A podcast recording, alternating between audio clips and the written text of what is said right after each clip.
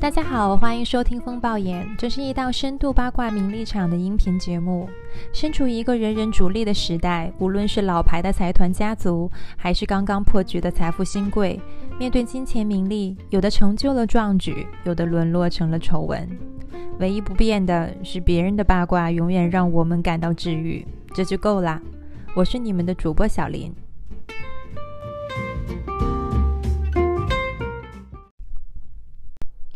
上一集呢，我们聊了默多克家族的非典型发迹史。说完了正事儿，这一期呢，我们来聊一聊默多克家的这个私事儿。Rupert Murdoch 的子女，也是未来新闻集团的继承人们。那么 Rupert Murdoch 呢，一共是有六个子女，其中他同第一位太太呢是育有一个女儿，他的长女叫做 Prudence。虽然她是长女，但其实她在整个家族里面应该是最不受宠的一个孩子。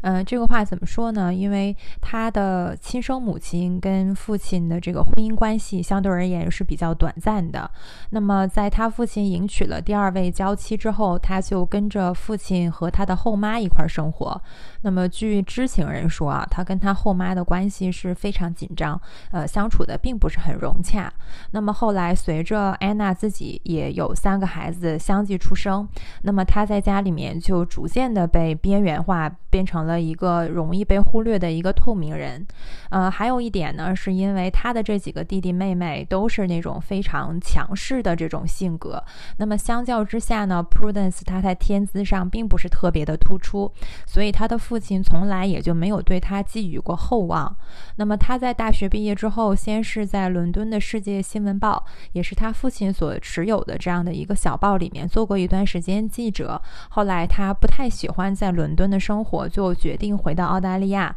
他的故乡。那么在新闻集团里面，也是在管理层做了一份闲职。嗯，她的丈夫也是在澳大利亚的新闻集团里面位居高位，但是他们两个所掌控的这个实际的权利和真正的这个地位，跟他的几个弟弟妹妹相比，其实是完全不在一个量级的。嗯，呃，可能也是因为。他心里一直都有这样的一个距离感和自卑，他一直都持就是坚持保持跟这个默多克家族，包括这个核心的业务一定的距离。他的行事作风都非常的低调。嗯，据说每一年默多克他们全家可能都要找个机会结伴去度假，有的时候呢，大家就会选择开着这个豪华游艇出海。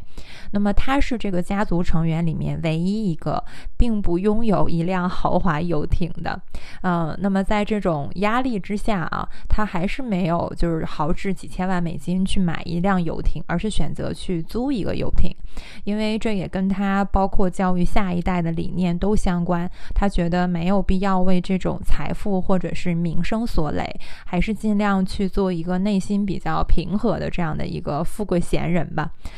他也是在他结婚成家之后，就放弃了他默多克的这个姓氏，随了他先生的这个姓，所以基本上他是整个默多克家族里面最远离名利圈的这样一个人物。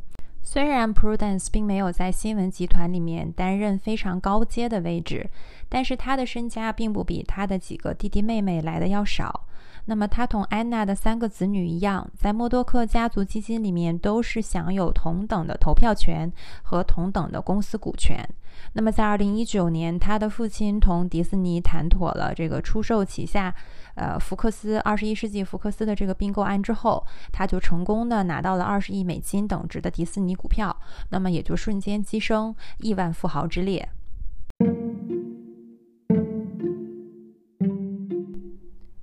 那么接下来登场的呢，就是这个继承之战里面最炙手可热的几个人选。那么也是他同他的这个第二个太太生的三个子女，分别是大女儿 Elizabeth，那么两个儿子 Lachlan 和 James。那么在外人眼里，这三个孩子绝对是含着金钥匙长大的幸运儿。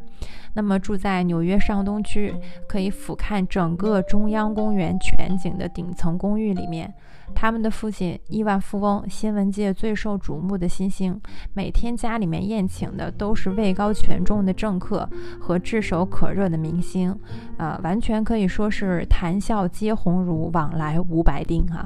但是大家如如果还记得我们上一期的这个节目里面说过，呃，Rupert Murdoch 从小就是被他的这个虎妈挫折教育下棍棒打大的啊，所以这个整个童年都是血和泪。那么当他教育自己的子女的时候，下手也是比较狠。据说这几个孩子从来就没有什么零用钱，所有的这个零用钱都得自己想办法打工赚钱。嗯，像他大女儿 Elizabeth 的同学后来就是接受采访，就是说他小时候成天跟别人借个三块钱、五块钱的，啊，就是你会觉得说你爸是亿万富翁，你连这点零花钱都没有，实在是让人觉得不可思议。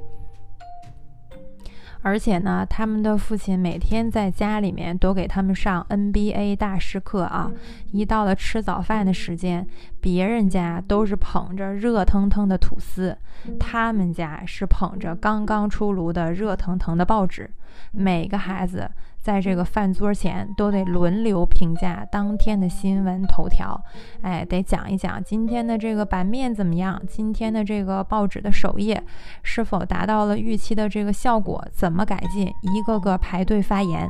那么在被他们的亲爹批评指正之后，才能麻溜利索去上学。而且他们读的全都是纽约最顶级的这个私校，身边的同学非富即贵，全都是专车接送，只有这三三个熊孩子都得赶校车上学。嗯嗯，说到专车接送，这里插播一段让人听起来有点这个毛骨悚然的花边儿啊。呃，据说这个默多克家族第一次上自家报纸的这个头条，呃，是因为一次关于这个专车险些丧命的一个绑架案。嗯，当时他们还住在伦敦，那么有一个犯罪团伙，啊，就想要绑架这个 Rupert Murdoch 的第二任太太 Anna，因为那时候 Rupert 已经是这个呃亿万富翁了啊，已经是名声在外了，所以他们想绑架他的太太之后勒索钱财。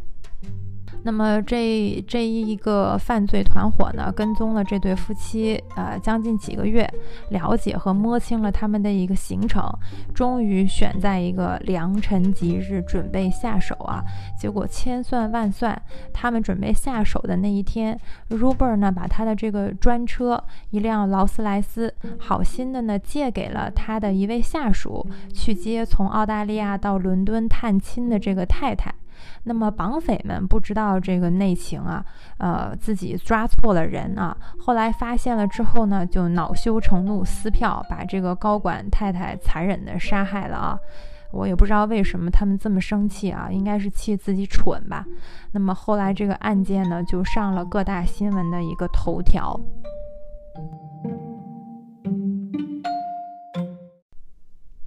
那么接下来呢，我们就聊一聊这三个子女他们各自的性格特点，包括他们成长的经历。像是大女儿 Elizabeth，她作为姐姐，她继承了她母亲的这个美貌、高挑的身材，同时呢，她还拥有她父亲身上非常敏锐的商业嗅觉和野心啊。但是呢，就是很可惜，先天不足啊，就是她是一个女性，不是一个男人。嗯，她父亲是非常典型的重男轻女，所以在他眼里，无论这个 Elizabeth 多么的优秀啊，他都是一个陪跑选手。那么老二 Lachlan 呢就不一样了，他是 Rupert 的第一个儿子，这个大儿子，所以就是天选之子啊。那么他从小的性格就比较沉稳内敛，见到生人呢还有点青涩。呃，很多跟他见过面的人都会说，就是第一印象你并不会觉得这个人有非常强烈的一个性格特征。嗯，但是 Lachlan 呢，他最大的王牌和杀手锏就在于他听爸爸的话。他从小呢就被送到他父亲的这个报社去打工，据说他还主动跑到印刷厂里面去擦拭这个印刷机器的铅油啊，而且就是乐在其中。嗯，他的很多举动呢都受到他父亲的这个高度的肯定和喜爱啊。嗯，我可以说这小孩儿从小就是个 心机 boy。那么他的小儿子 James 呢？因为是家里最小的孩子嘛，所以性格就比较叛逆。但是据说他特别聪明，呃，像是后来新闻集团的这个互联网业务，包括这个就是啊新闻媒体的这个数字化，都是他在负责。那么，因为默多克家族整体是非常注重教育的，他的几个孩子呢都是就读纽约最顶尖的这个私立学校。比如说，他的大女儿 Elizabeth 就是读的是纽约排名第一的一个私立女校，叫做 The Braley School。那么在全美综合是排名第四。呃，说这个学校只有七百多个学生，每年进常春藤名校的这个入取率是高达百分之四十几啊。然后像是这个知名的校友 Caroline Kennedy，就是她是前呃美国总统肯尼迪的这个大女儿。那么老二这个 Lachlan 呢，也这个不甘其后啊，他读的是全美排名第一的私立学校，叫做 Trinity School，那么就圣三一。那么这个学校据说大部分的学生都是从幼儿园就进去了，然后一直直升到高中。他的幼儿园的录取率基本上是百分之二点四个 percent 啊。那么这个哈佛的录取率呢是百分之四点六，所以大家可以自行脑补一下啊，就基本上说进这个圣三一。这个学校真的是难于上哈佛。那么老三 James 呢，读的也是这个全美排名第二的一个私立学校，叫做科拉斯曼啊，也是在纽约，在 Bronx 那一边。所以就是说，这三个孩子其实都是从小就接受这个最优秀的这个精英教育，但是可能也是因为在这样的环境中成长啊，呃，就是很后来很多这个报道都说，呃，这个老大 Elizabeth，包括这个老二 Lachlan，在学校的时候都有因为这个酗酒。啊，这个饮酒过量，有这种不良记录，被学校警告，甚至被学校停课的这样的情况。并且就是很多知情人都说啊，他这几个孩子其实去读这些学校的时候，也都是这个父母托了很多关系，千辛万苦才把他们送了进去。呃，其实，在这个美国，基本上你想要抢到这个最好的这个学位啊，找后门也都是在所难免的。嗯，大家如果对美国教育比较关注，或者说是呃比较喜欢制造自我焦虑啊，可能前两年一定会关注过一本畅销书，叫做。我是上东区妈妈，我要铂金包。那前段时间因为《三十而已》的这个戏又被翻炒出来了一遍啊。那么这本书里面就是详细的记载了这些贵妇妈妈的生态鄙视链，包括她们如何挖空心思的去抢夺这个教育资源。基本上这些贵妇妈妈这个人生的第一大课题就是要挤破头为她的孩子提前筹备。基本上你上哪个幼儿园就决定了你未来能够去哪一。一个藤校，所以当时那个书的呃作者嘛，他就特别感叹说，在这个富贵的这个呃贵妇妈妈圈里面，呃，你上市公司 CEO 根本就入不了他们的法眼，啊，谁都没有上东区某幼儿园园长来的重要，因为园长才是掌握每个家庭每个孩子生杀大权的人。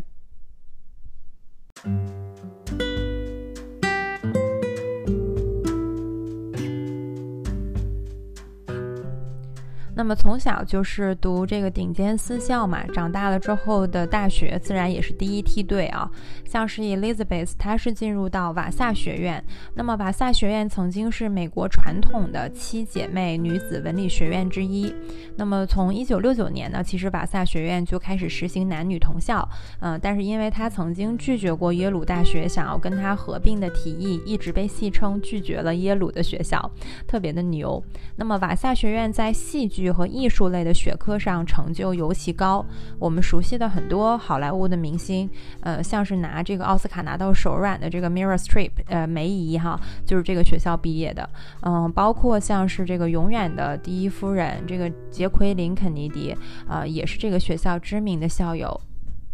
那么老二 Lachlan 呢是成功进入到普林斯顿大学学习哲学，然后呢老三 James 呢是到了哈佛大学学习戏剧和历史。嗯，三个人虽然都进了名校，但是在大学里面是完全不同的画风。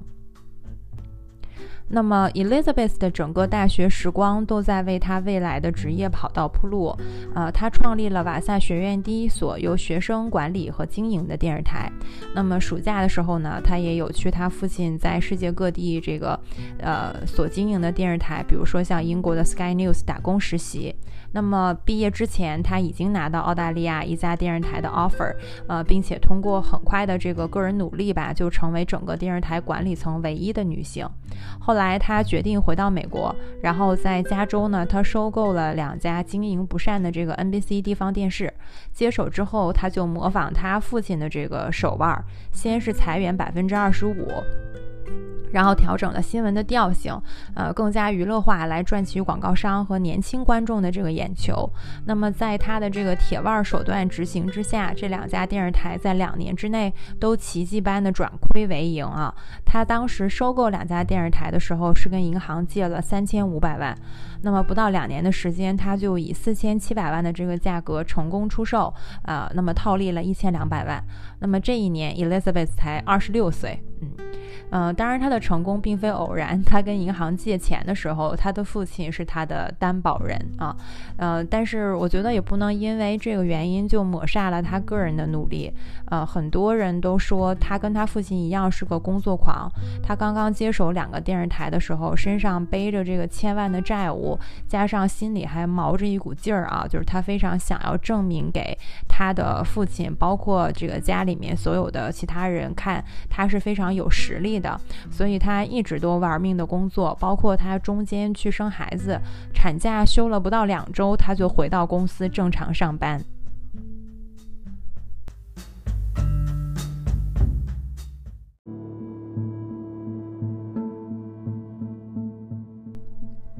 那么，同锋芒毕露的 Elizabeth 不同，在普林斯顿大学读哲学的 Lachlan 是一个非常神秘的存在，因为他同届的同学就完全没有人记得他这号人物。呃，首先可能是因为第一个，他不喜张扬，他很少参加这些聚会和 party，也没有跟朋友讲过他的父亲是亿万富翁。可能在那个互联网还不是很发达的年代，如果他自己不主动的去说，很少人很少有人可能会发现。他其实是名门之后，那么其中有一个他在登山社认识的朋友，呃，是私交比较好的这样的一个挚友，他也不曾跟人家讲过他是来自于什么样的家庭，直到很多年之后，他的这个朋友接受一个记者的采访，才意识到跟他一起攀岩训练的这个硬壳男孩，居然是这个新闻集团未来的继承人。那么他的这个朋友还有聊到说 l a c k l a n 当年曾经邀请他。去参加他姐姐 Elizabeth 的这个订婚 party，但是因为他自己有事情就推脱掉了。现在想来还有点遗憾。我很想跟这位仁兄说，你是该遗憾啊，因为 Elizabeth 的婚礼连里根总统都出席了，却请不来你，你实在是太不给面儿了。如果现在你去到普林斯顿的这个图书馆档案库里，还是可以查到1994年 Lachlan 作为一个哲学系学生所写的这个毕业论文。那么他的这个毕业论文的题目就是康德实践哲学中的自由与道德研究。那么在论文的结尾，他引用了这个《伯加凡歌》中的诗歌来抒发他对于自由的一个看法。那么这个原话是说，叫做有纪律的人内心充满欢。乐喜悦和光明，自由不受约束的灵魂才能抵达无限的永恒平静。那么换句话说，其实你能从这里面侧面看到 lakeland 他是相信自由来自于自律。那么只有在强大的自我约束之下，才能真正抵达内心的一个平静和平和的状态。呃，当年帮他辅导毕业论文的那个助教老师，对于 Lachlan 的评价非常高。就在他眼里，呃，Lachlan 是一个非常谦逊有礼、毫无这个富家子弟的傲慢骄横。那么他在大学期间，除了刻苦学习之外吧，最大的兴趣就是攀岩。嗯，他一直都非常的喜欢大自然。呃，他也说他希望将自己隐藏到浩瀚的天地之间。然后，其实换句话说，也是逃避现实世界的一些纷争吧。据说这个 Likely 在读大学期间，曾经有一次被他父亲突然叫到伦敦，呃，当时好像是因为这个新闻集团它有几桩这个并购动作比较大，那么导致现金流断裂，那么整个呃。经营吧都是负债累累、岌岌可危。那么债权人就在逼 Ruber Murdoch 清算资产还债。那么当时 Ruber 呢是让 Lachlan 从美国飞到了伦敦陪在他身边，在会议室里，就是这个 Lachlan 就看着他的父亲一直被银行、投资人、债权人从早到晚的这个轰炸。那么整个的这个会议是持续了很多天，每天都是到了凌晨时分吧才结束。呃，结束之后呢，父子两个人就肩并肩的从公司走回家。这个月光之下啊，父亲的背影啊。呃，这里就省略号带过了，大家自己回去温习一下朱自清老师的背影。那么，但是 Lacklin 在日后无数的这个采访中都有提到，就这次经历让他感受到他父亲所承担的这个千斤重担，然后他作为长子是非常渴望自己有一天能够有能力、有肩膀为他父亲去分担。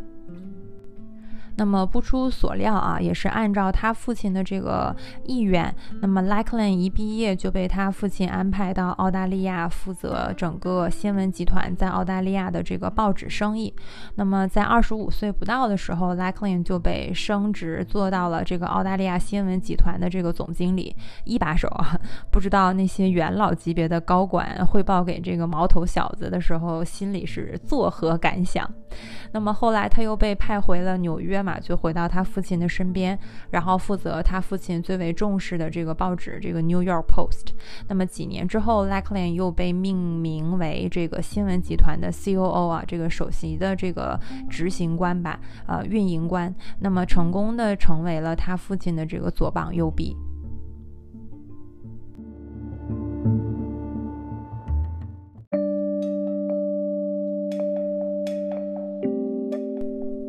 最后呢，说一下家里的这个老幺 James，那么一直被家里很多人都认为是所有孩子当中最聪明的啊。James 在进入哈佛大学攻读电影和历史系嘛，呃，书没好好读两天，就跟朋友一块儿合伙做了一家独立唱片公司，收录了很多这个 hip hop 的乐手。那么因为这个独立唱片公司它运营呢也还不错，所以这个没等毕业他就选择了退学，而且他是先退的学才通知的他老。老爸，那么当然是把他父亲气了个半死，因为这个默多克家族都是有这个高学历的传统嘛，像是他父亲 Robert，人家就是牛津大学的毕业生，那他的爷爷啊，这个呃 Sir Keith Murdoch，人家也是伦敦政经的啊，所以 James 呢，他毅然决然的把这个哈佛大学给退学了，还是闹了一场家庭革命的啊，但是他其实从根本上不是很在意他父亲是否。对他满意，因为他对于继承他父亲的事业完全没有兴趣，至少在当时是这样。因为他在十五岁的时候有一个非常不愉快的经验，当时呢，他被他老爸逼着去报社实习打工。那么作为老板的儿子，自自然是时时刻刻都活在他爸眼线的监视之下。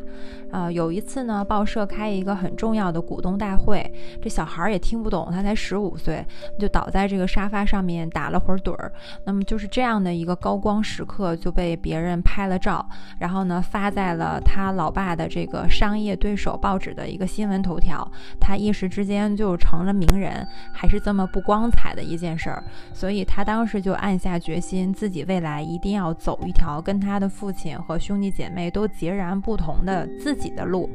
那么实际上他这个独立唱片公司运行的还是相当不错，很快就在业内小有名气。那么成立了两年多之后呢，这个公司就收到了一个神秘买家的收购意向，并且提出了一个让人无法拒绝的价格。大家听到这里应该就能知道啊，这个套路，这个买家就是 Rupert Murdoch。看来这个 James 还是 too young too naive 啊，就是太年轻，太过天真。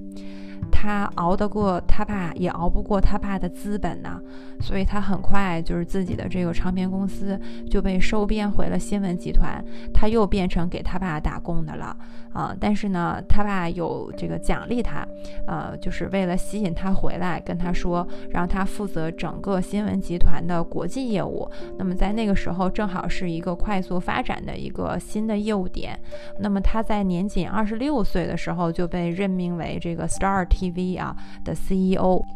也就是在这个时期，Rupert 决定让 Elizabeth 回归家族企业，把她派到了伦敦，然后去新闻集团，呃，接管这个 B Sky B，这个是当时伦敦最大的一个付费电视。那么新闻集团是要把这个付费电视整个网络都收购，然后 Elizabeth 是要负责整个的这个并购业务。可以说，就是在那个时期，三个子女都在新闻集团内部担任非常重要的一个位置，每。每个人都在全速向这个继承的王冠努力。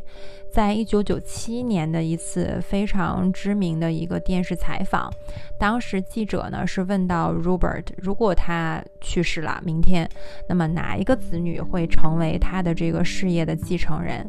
那么 Robert Murdoch 直言不讳地说道：“我的三个子女当中 l i k e l y 是最优秀的，但是每个人都要靠自己的实力去证明自己。”那么这个言论一出啊，据说 Elizabeth 和 James 两个人都气炸了天，都给他们的父亲打电话，要求他撤回这个言论啊。呃，你说你这个话一出，明天他们回公司还怎么带团队啊？但是 r u b e r 最大的乐趣可能就是看他的这几个孩子为了这个事业，为了继承的这个王位而痛苦煎熬吧。他自己都说。他们现在所经历的，我都曾经经历过。那么至此，这三个同胞兄妹的这个继承之战已经撕去了含情脉脉的面纱。每个人呢，都无所不用其极的讨好他们的父亲，都希望能够在新闻集团里面努力的站稳脚跟，从名义到实力都做到跟未来的这个唯一的继承人相匹配。只可惜啊，他们不曾想到的是，呃，这场战斗的平衡很快就被一个外来者彻底的改变了。而这个不速之客是来自于遥远的东方，他的名字叫做邓文迪。